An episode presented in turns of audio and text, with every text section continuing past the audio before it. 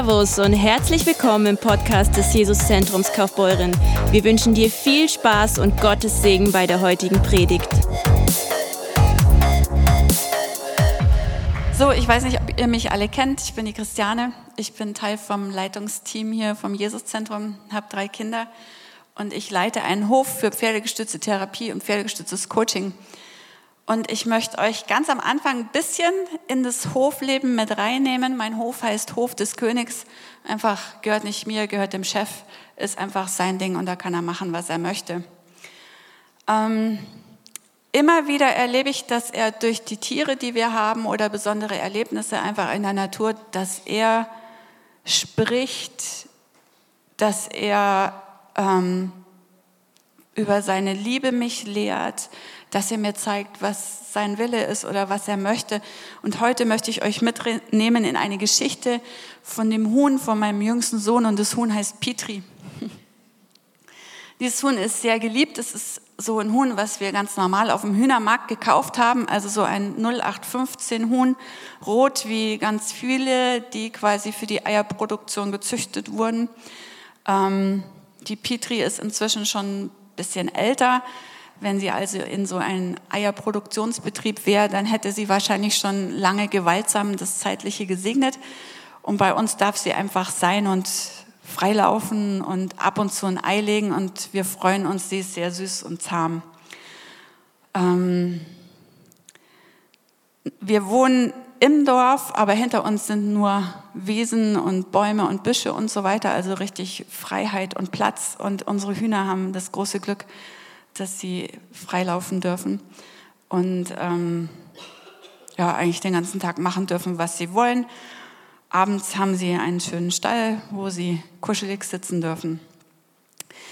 Ähm, nachdem das leider so, also nicht leider, nachdem das so ländlich ist bei uns, haben wir leider, sehr leider auch manchmal Besuch, den wir gar nicht haben wollen. Und das ist der Fuchs. Bei dem steht auf dem Speiseplan Huhn oder Gans schon relativ weit oben. Das liebt er sehr. Und so kann es immer mal passieren, dass auch untertags leider ein Huhn überwältigt wird und verschwindet. Und genau mit diesem geliebten Huhn von meinem Sohn, mit dieser Petri, ähm, eines Tages war sie einfach weg. Und Gott sei Dank war der Justus an dem Tag nicht da und an dem Abend auch nicht. Und wenn ich abends zumache, also Hühner haben dieses, dass sie genau wissen, wo sie hingehören. Ne? Hühner gehen abends immer sehr pünktlich in ihren Stall. Also die haben da Struktur und die wissen, hier bin ich zu Hause, das ist meine Heimat. Und abends äh, will ich einen Stall zu machen und guck rein und Petri fehlt. Und mein Herz ist schon wirklich in die Hose gefallen, weil ähm, wir haben das einfach schon oft gehabt, dass so ein geliebtes Tier geraubt wurde. Und dann waren die Tränen groß und ein Kinderherz gebrochen. Und für mich als Mama ist es nach wie vor immer schlimm, wenn was fehlt und wenn dann das auch noch von einem Kind ist, da bricht auch mein Herz. Auf alle Fälle, Petri war nicht da. Meine Hoffnung war, dass sie einfach, weiß ich nicht, am nächsten Tag wiederkommt. Nächster Tag in der Früh, keine Petri da. Und am Abend kam der Justus zurück und ich musste ihm das beibringen, das kann man nicht schonend beibringen, ne? im Kind sagen, hey, dein Huhn ist nicht da. Ähm, ich weiß nicht, wo es hin verschwunden ist. Und er war so traurig, aber er war auch entschlossen. Und er hat gesagt, nee, das kann und darf nicht sein. Und dann haben wir also abends noch für dieses Huhn gebetet, wobei mein Glaube tendenziell null war, muss ich ehrlich sagen. Einfach meine Erfahrung hatte mich gelehrt, zwei Tage Huhn weg, hm, keine Chance. Am nächsten Morgen, das Huhn war immer noch nicht da, aber mein Sohn hatte Glaube und Hoffnung. Und er hat gesagt, Mama, lass uns zur Nachbarin schauen. Jetzt hat die Nachbarin ein bisschen ein anderes Setting als wir, weil sie hat ein kleines, sehr eingezäunten, sagen wir mal, Hochsicherheitstrakt. Keiner kann rein, keiner kann raus. Ähm, da gibt's auch nicht viel drinnen. Ne? Da gibt's halt inzwischen, weil sie ungefähr 30 Hühner hat, die alle genauso ausschauen wie Petri, gibt es quasi kein Helmchen mehr, sondern nur was sie füttert und reintut, ist für die Hühner zur Verfügung. Genau. Ähm, und Justus sagte zu mir, Mama, lass uns zur Nachbarin gehen und gucken, ob Petri dort ist. Ich habe gesagt, dieses Huhn dort, da ist die Beweisführung ehrlich gesagt etwas schwierig, oder? Vor allen Dingen, wenn 30 Hühner genauso ausschauen, vielleicht weiß die ja auch gar nicht, wie viele Hühner die hat. Also auch so Hühner durchzählen, 1, 2, 3, 4, 5, 6, 7. Ehrlich gesagt, Leute, das funktioniert nicht. Aber Justus hat Glaube gehabt und Hoffnung gehabt. Also habe ich gedacht, oh, ja gut, ich gehe mit ihm dahin. Und er stand am Zaun, die Hühner waren mehr oder weniger interessiert, ein bisschen näher, ein bisschen weiter. Sahen für mich alle 100 Prozent gleich aus, alle rot. Und er sagt, das ist mein Huhn. Und ich, das kann nicht sein. Sagt er, doch, das ist mein Huhn. Also es ist nicht möglich. Ne, es kann nicht sein. Und dieses Huhn war tatsächlich, es sah für mich genauso aus wie die anderen, aber es verhielt sich ein bisschen anders. Weil ab dem Moment, wo wir gekommen waren, lief es aufgeregt hier am Zaun hin und her.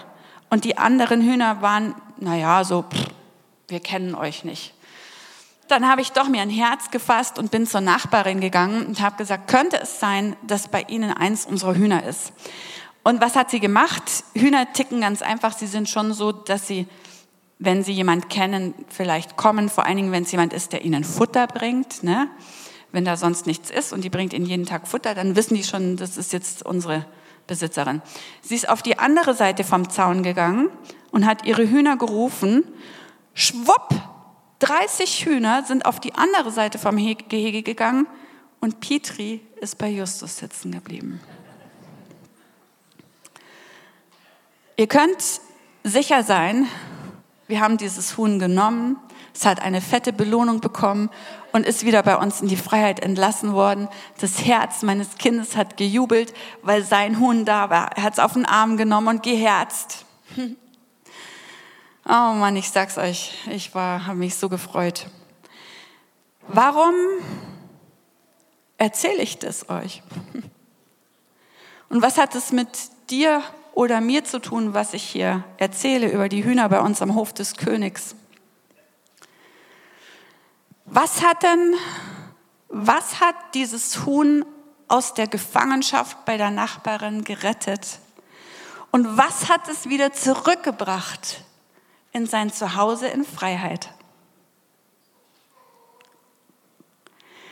Erstens, was das Huhn zurückgebracht hat, war, mein Sohn hat sein Huhn geliebt und gekannt. Und zweitens, das Huhn kannte und liebte ihn und ist seiner Stimme gefolgt. Ah, dämmert euch ein bisschen was, oder? Weißt du, dass es bei uns nicht anders ist? Der Sohn Gottes liebt dich und ruft dich und kennt dich. Jeden Tag steht er an deinem Zaun und ruft liebevoll deinen Namen. Er hat so Sehnsucht nach dir. Er möchte nicht, dass du in Gefangenschaft lebst. Aber du entscheidest, ob du seiner Stimme hörst. Du entscheidest, ob du in dem Stall bist, wo du weggesperrt bist, wo, ob du, wo, du, wo du einer unter vielen anderen bist.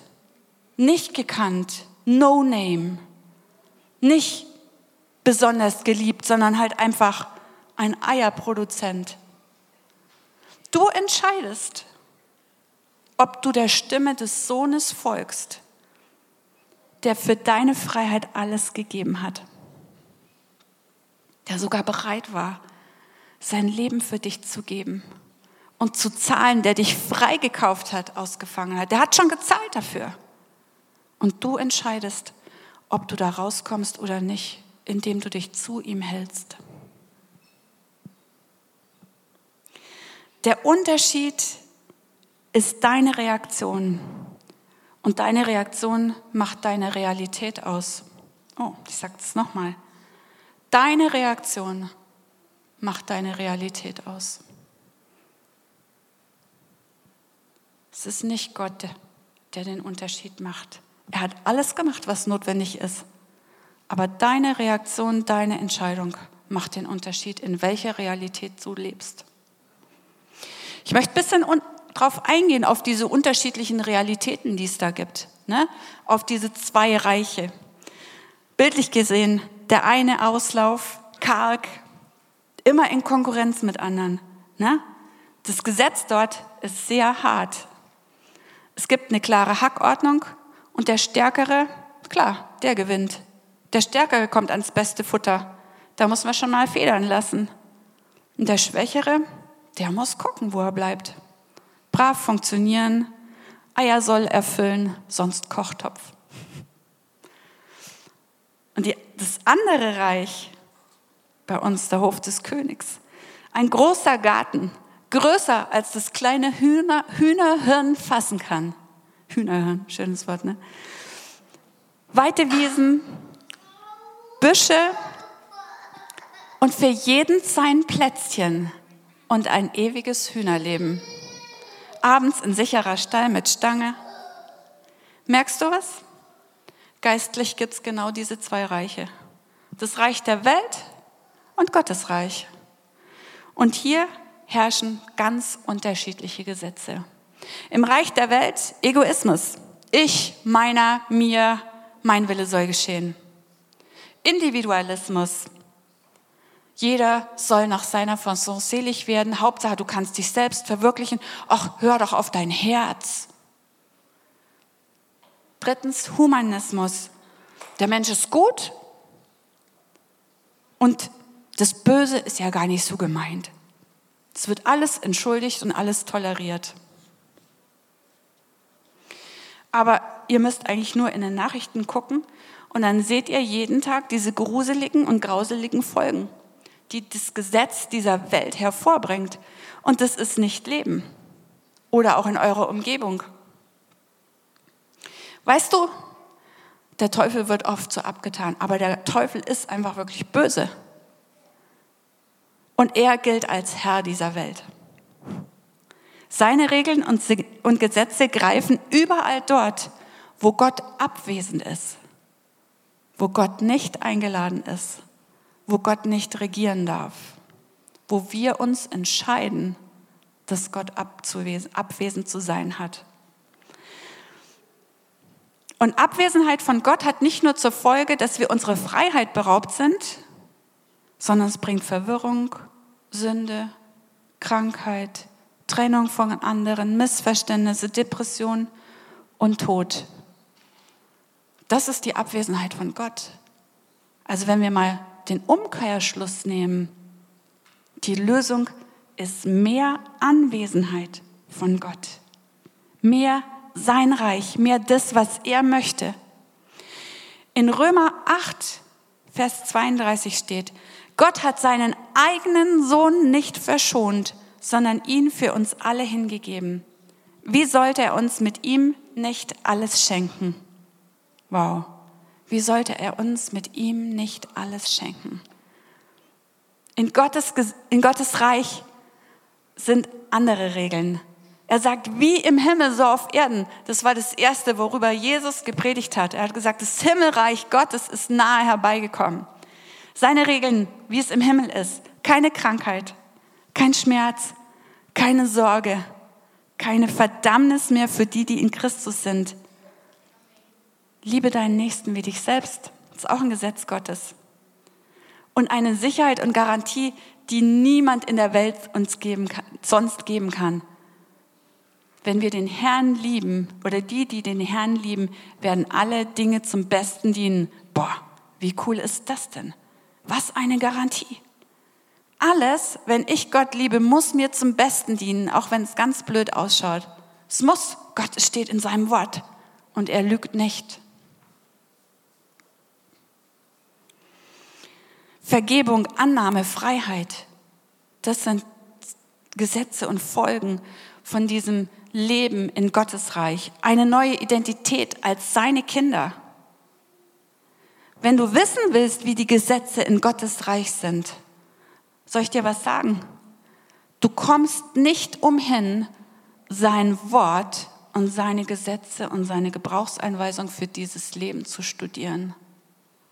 Wenn bei dir irgendwas komisch ist im Leben und du denkst, hm, Abwesenheit von Gott, guck hier rein. in seinem Wort ist die Lösung. Fang an, danach zu legen, was er sagt.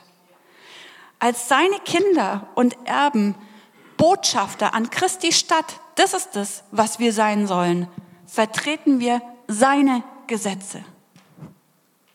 Und seine Gesetze sind einfach so gut. Wir sind dazu berufen.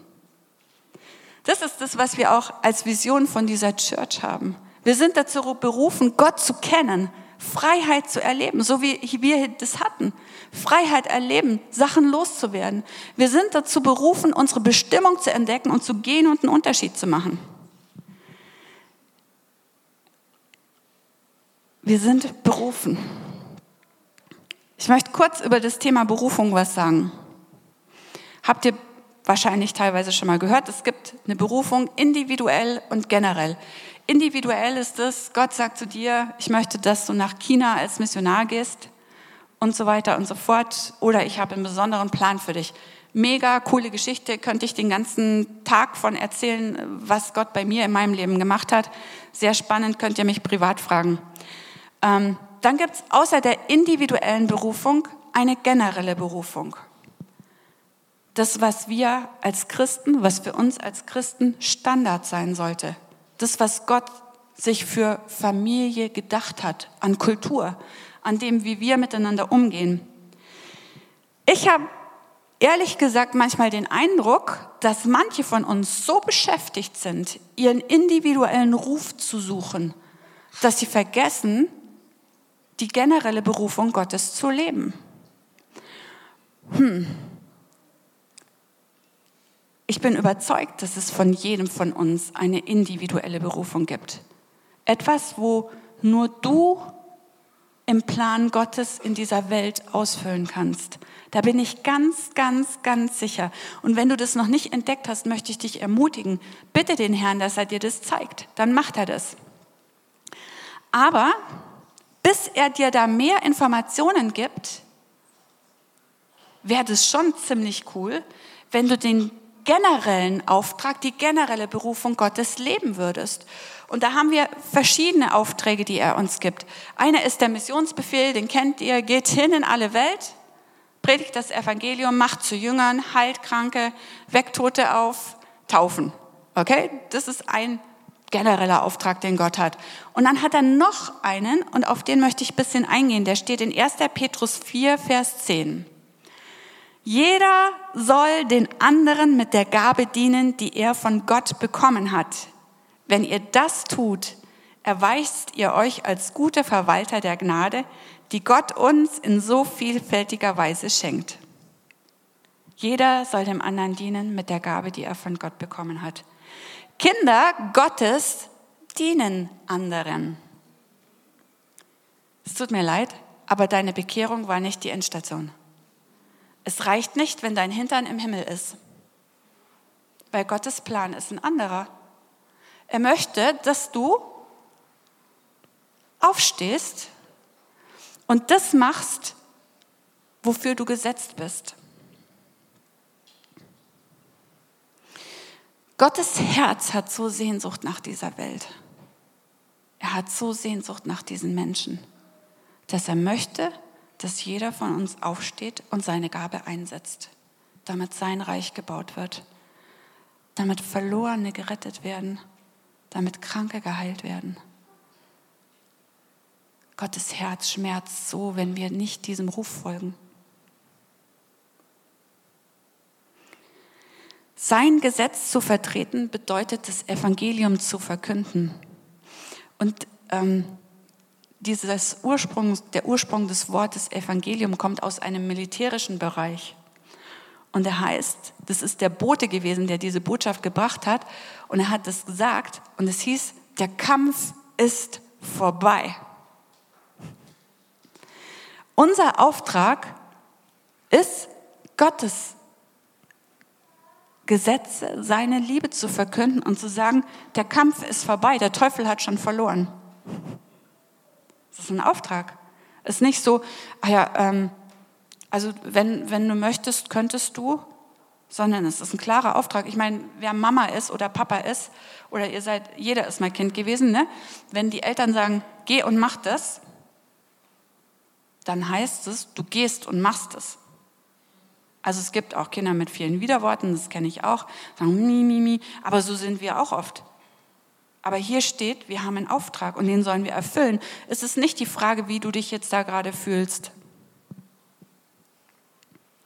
Du musst nicht warten, bis du die große Erleuchtung oder den großen Ruf dich erreicht und du in die Mission gehen kannst, sondern jetzt schon anderen zu dienen, das fängt jetzt an.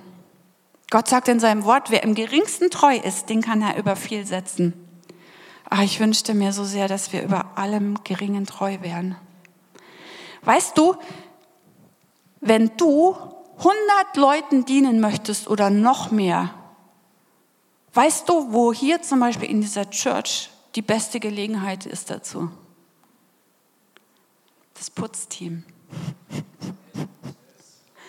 Oh, aber da stehe ich ja nicht auf der Bühne. Wie diene ich der Gott? Du dienst deinen Geschwistern damit, dass es hier sauber ist und dass es ansprechend ist für die Leute, die kommen, dass sie Gott begegnen können und sich nicht stören dran, dass es unordentlich ist. Hast du keinen Plan, wo du dienst? Geh ins Putzteam. Ich sag dir, Gott wird es belohnen. Gott ist ein Belohner und er liebt diese Sachen, die im Verborgenen geschehen.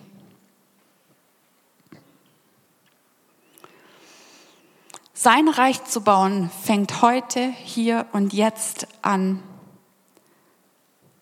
Fängt in deiner Familie an, in deiner Nachbarschaft, in deiner Arbeit, hier in der Church. Und vielleicht bin ich ein bisschen, also manche sagen mir nach, ich wäre böse, aber ich bin nur deutlich. Und ähm, ihr müsst auch sehen, dass mein Herz in Liebe ist. Ich liebe Gott und ich liebe meine Geschwister, deswegen bin ich so deutlich. Sag mal, wie lange bist du schon hier im Jesuszentrum oder in deiner Church, wo auch immer du zuhör, zugehörst, hier als Gast? Wo, wie lange bist du schon in deiner Gemeinde und du bist nur Konsument? Du genießt sonntags den Lobpreis, lässt für dich beten, Oh, ein bisschen Balsam für die Seele. Und dann ist hinterher noch beim Kirchenkaffee jemand dabei, der deine Seele streichelt. Du kannst dich auskotzen, was alles gerade blöd läuft in deinem Leben. Und dann gehst du nach Hause und du, du, du schaffst es gerade so bis nächsten Sonntag, bis Hauskirche ist. Und dann gehst du zwischendrin einfach nach dem Gottesdienst heim auf deine Couch und machst dein Leben so, wie du möchtest. Ehrlich gesagt, meine Meinung, ich glaube, du lebst absolut an Gottes Willen vorbei. Es geht darum, sein Reich aufzurichten, nach seinen Maßstäben, nicht nach deiner Bequemlichkeit oder meiner Bequemlichkeit. Es geht darum, das zu machen, was er möchte und diese Welt für ihn zurückzuerobern. Du kennst bestimmt das Gleichnis von den Talenten vom guten und bösen Knecht. Zwei legen das an und arbeiten mit dem Geld und der dritte vergräbt es. Sorry, wenn ich deutlich bin, aber ich lese dir mal das Wort Gottes vor, was da steht in Matthäus 25, Vers 30. Da kannst du gerne nachlesen. Da steht, und den unnützen Knecht, also der, der seine Gabe, sein Talent vergraben hat, den werft hinaus in die äußerste Finsternis und da wird sein Heulen und Zähne klappern. Huh. Christiane, das kann man doch so nicht sagen. Wir haben uns doch alle lieb. Vielleicht hätte der bisschen mehr Seelsorge gebraucht oder wir hätten bei Push bisschen mehr beten sollen, dann würde er vielleicht jetzt in die Gänge kommen. Oder vielleicht war er in der falschen Kleingruppe. Christiane, nee, das geht so nicht. Außerdem kennst du vielleicht nicht seine Vergangenheit, das war ja so schrecklich. Nein, Christiane, das kannst du nicht sagen. Oh, sorry Leute, steht hier drin. Ich sag das, was da drin steht könntest gerne nachlesen. Ich setze noch eins drauf. In Hebräer 5, Vers 12 steht, eigentlich müsstet ihr längst in der Lage sein, andere zu unterrichten.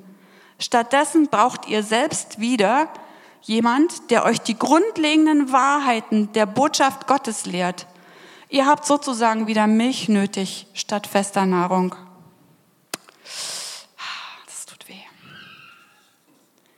Es tut mir auch weh, wenn ich das sagen muss. Ne? Ich tue jetzt hier nicht mehr irgendwas aus den Fingern saugen, sondern habe den Herrn gefragt, was sein Wort ist für hier in diese Zeit.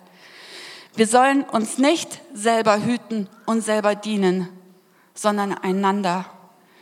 Kluge Verwalter von den Gaben Gottes sollen wir sein und von seiner Gnade.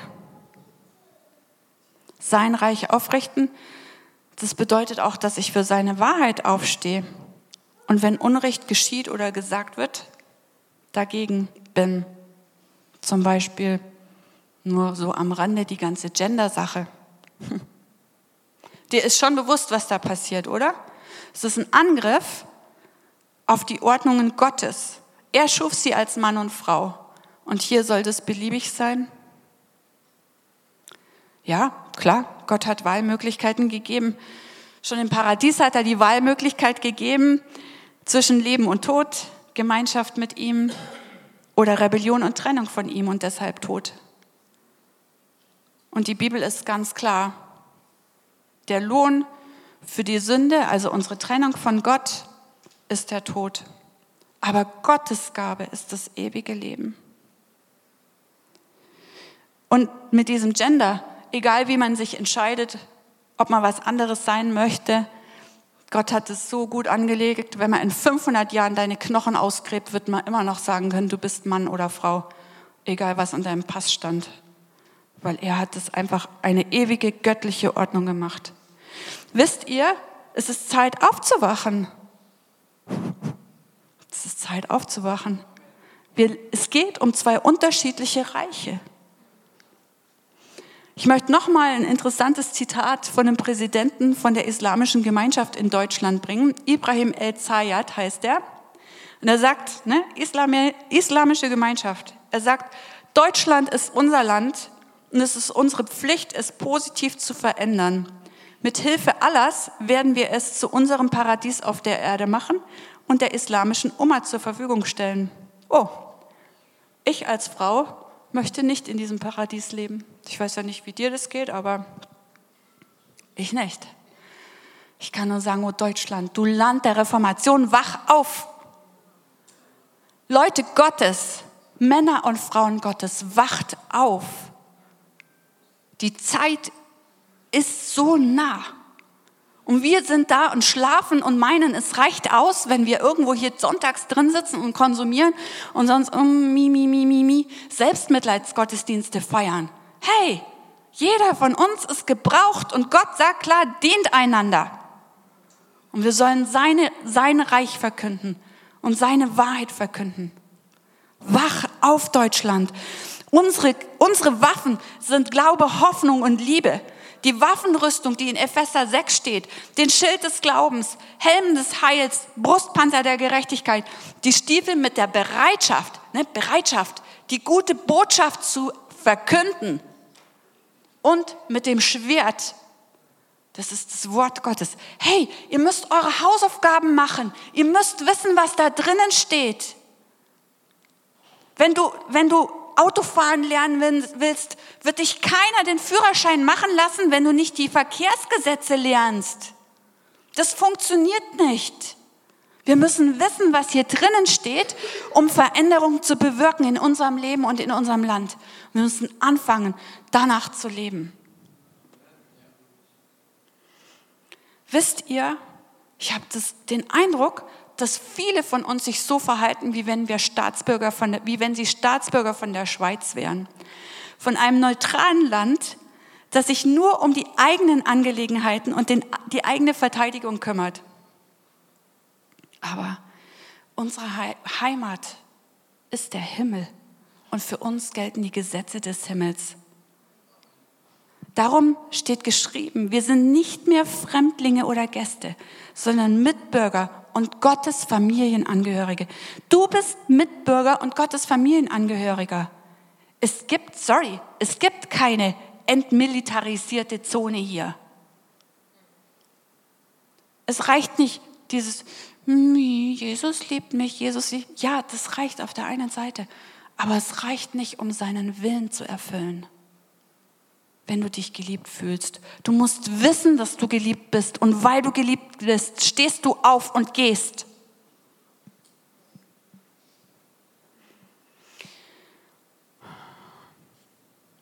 Es ist unsere Aufgabe und Pflicht, die gute Botschaft zu verkünden, unsere Gaben einzusetzen. Jesus ist gekommen. Er ist das Lamm, das die Sünde der Welt trägt, deine und meine und von jedem hier. Er ist derselbe gestern, heute und morgen. Er heilt, er gibt eine neue Identität. Er heilt unsere Vergangenheit. Er liebt uns endlos. Ihm ist gegeben alle Gewalt im Himmel und auf der Erde. Und er ist für dich. Er ist für dich. Er ist für dich. Aber bist du wirklich uneingeschränkt für ihn? Was darf es dich kosten? Weißt du, dass in der Bibel steht, dass Gott ein Belohner ist? Es ist ja nicht nur, dass es dich was kostet. Aber er ist ein Belohner. Ich finde ehrlich gesagt, dass wir das hier in Bayern sehr wohl und sehr gut sehen, dass Gott ein Belohner ist.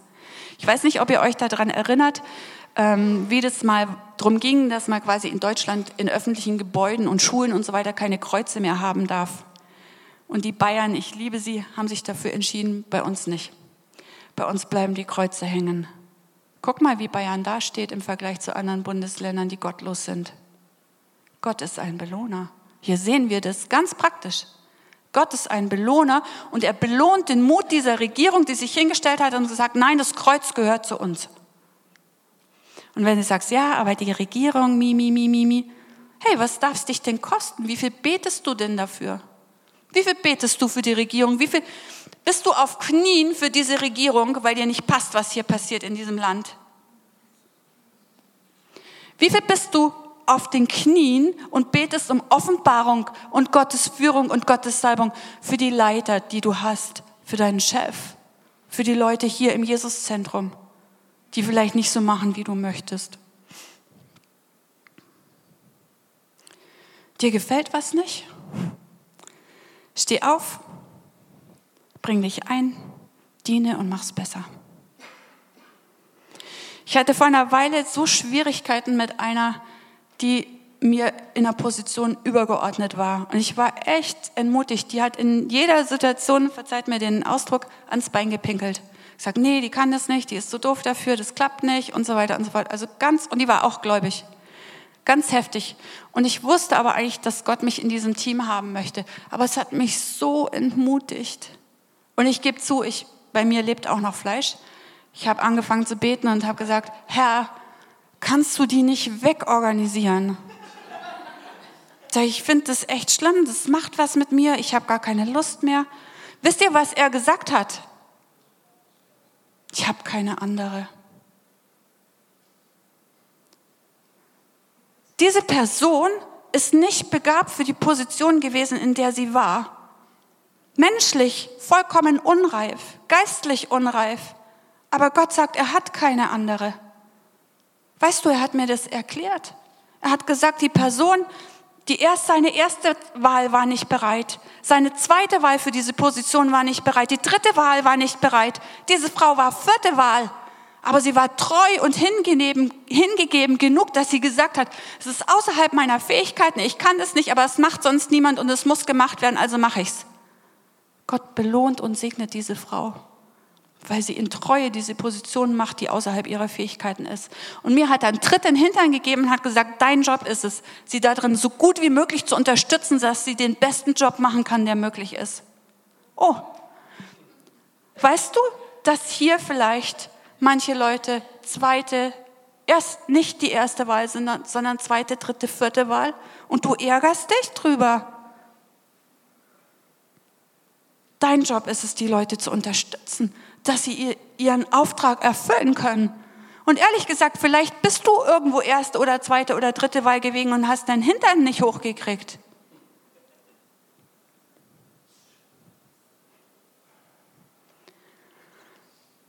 Vielleicht warst du nicht bereit, den Preis zu zahlen. Und weißt du was?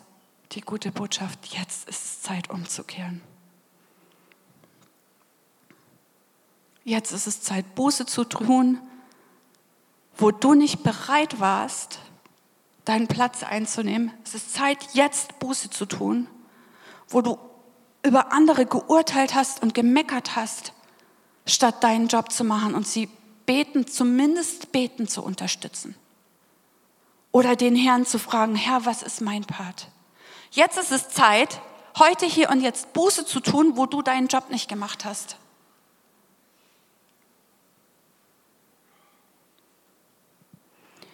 Gottes Herz ruft so voll Sehnsucht nach seinen Menschen. Es zerreißt ihm fast sein Herz, was passiert auf dieser Welt, weil so viele verloren gehen, geknechtet sind, zerstört und gefangen. Bist du bereit? Denk nicht, dass was du tust oder nicht tust, hat keine Konsequenz. Es hat so große Konsequenz. Ich wünschte, dass Gott euch die Augen öffnet, dass jeder von uns sieht, wie viel Konsequenz das hat, was wir tun oder was wir nicht tun. Ich glaube, du würdest vieles anders machen. Das hier ist kein Kuschelclub, sondern die Waffenschmiede Gottes, wo wir sind. Weißt du, es wird so viel über Erweckung geredet. Weißt du überhaupt, was Erweckung bedeutet? Erweckung ist herrlich und schrecklich zugleich. Ja, Erweckung ist schrecklich. Gott ist so gegenwärtig, so spürbar da, dass dir plötzlich bewusst wird, was für ein elender, sündiger Mensch du bist und dass du vollkommen verloren bist ohne ihn und dass du eine gerechte Strafe kriegen musst für all das Böse, was du gemacht oder nicht gemacht hast. Der Sünde sollte es der Tod. Das ist Erweckung, dass es dir klar wird. Und dann kommt das Herrliche, das Wundervolle von Erweckung. Unbeschreiblich süße, sehnsuchtsvoll erwartete, vollkommen unverdiente Wunder in dein Bewusstsein die Gnade Gottes, der Erbarmen mit dir hat, Gnade, Gnade hat, Gnade hat. Der schon vor Grundlegung der Welt dich geliebt hat. Der himmlische Papa, der dich begnadigt, weil sein Sohn Jesus an dieses Kreuz gegangen ist, um all deine Rechnungen zu zahlen, für all deine bösen Taten, all meine bösen Taten all die ungetanen Taten. Freiwillig, freiwillig ist er an dieses Kreuz gegangen aus Liebe für uns. Welch Liebe, welch ein Gott, wie sehne ich mich nach seiner Gegenwart. Wie sehne ich mich davon, danach, dass wir es mehr fassen können, was er getan hat und von was er mich und dich befreit hat von der Sklaverei der Sünde. Halleluja, welch ein Gott. Ich bin frei. Ich muss nicht mehr in meinen alten Mustern leben. In meinen Süchten, in den Abhängigkeiten, in den Lügen, in der Hoffnungslosigkeit, in der Leere, in der Todessehnsucht. Danke, Jesus. Du gibst mir Hoffnung. Danke, Jesus. Danke, Jesus. Danke, Jesus. Willst du Willst du dieses Schreckliche und Herrliche haben? Willst du, dass Gott dich erweckt? Hast du Hunger danach, dass Gott dich erweckt?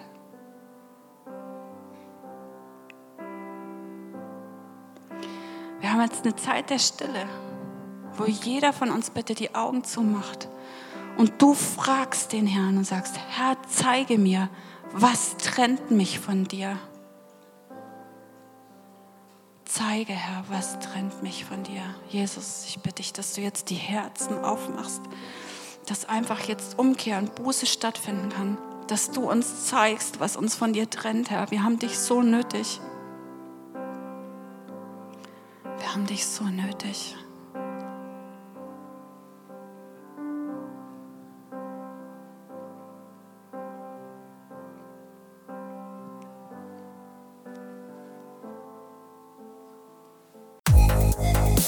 Dass du dabei warst. Hast du eine Frage zur Predigt oder möchtest gerne mehr über uns als Kirche erfahren? Dann besuch uns doch gerne auf www.jesuszentrumkf.de. Sei gesegnet und bis zum nächsten Mal.